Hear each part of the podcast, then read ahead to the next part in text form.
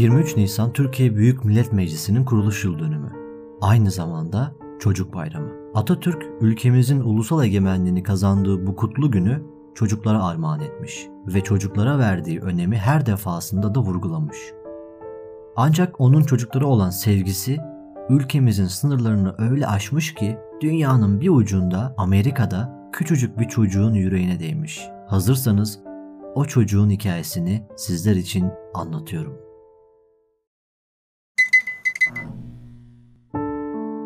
Amerika Birleşik Devletleri'nin küçük bir şehrinde yaşayan Curtis LaFrance o zamanlar 10 yaşında bir çocuktu. Amerikan bağımsızlık mücadelesinin kahramanı yeni kıtaya özgürlük fikrini aşılayan Fransız Lafayette'in soyundan geliyordu. Yani anlayacağınız özgürlük hikayeleriyle büyümüştü. Bir gün gazetede Ankara'da kurulan yeni devletin reisiyle yapılmış bir röportaj gördü. Daha çocuk yaşında Atatürk'ten etkilenmişti. Çok uzak bir ülkede, kendi ülkesinden tam 7-8 bin kilometre ötede gerçekleşen özgürlük savaşı onun ilgisini çekti.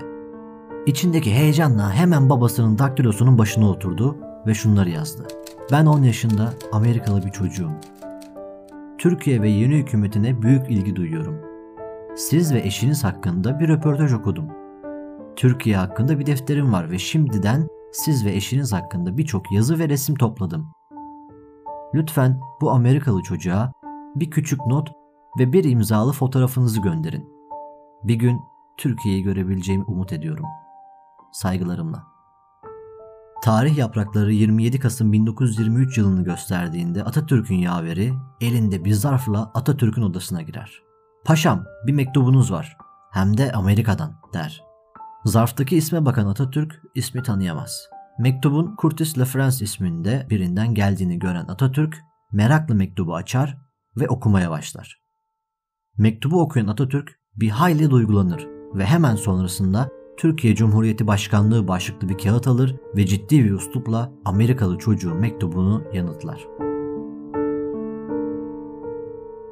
Bay Curtis LaFrance Mektubunuzu aldım. Türk yurdu hakkında ilgi ve iyi dileklerinize teşekkür ederim. İsteğiniz üzere bir fotoğrafımı gönderiyorum. Amerika'nın zeki ve çalışkan çocuklarına biricik öğüdüm, Türkler hakkında her işittiklerine gerçekmiş gibi bakmayıp kanılarını bilimsel ve esaslı incelemelere dayandırmaya önem vermelidir. Başarılar ve mutluluklar dilerim. Bu mektup aynı zamanda Atatürk tarafından batılı bir devlete gönderilen ilk mektuptu. Atatürk tarihimizin en zorlu dönemlerinden birinde bu Amerikalı çocuğu ciddiye almış vakit ayırmış ve cevap yazmıştı. İşte Atatürk'ün çocuk sevgisi ve çocuklara verdiği önem de buradan anlaşılabilir en azından. Mektup İngilizceye çevrilerek Aslı ile beraber Curtis LaFrance'e yollanır. Bu mektuplaşma ise 1998 yılında gün yüzüne çıktı. 1998 yılında Anıtkabir'i ziyarete gelen Curtis LaFrance, ''O zaman çok sevindim tabii ama hadisenin önemini yıllar sonra idrak ettim. Yaşım ilerledikçe heyecanım çoğaldı. Okuyup Atatürk'ün kim olduğunu anlayınca hayranlığım arttı. Ne kadar şanslı olduğumu çok sonraları anladım, dedi. Mektuplar ise Kurtis tarafından Anıtkabir Müzesi'ne bağışlandı.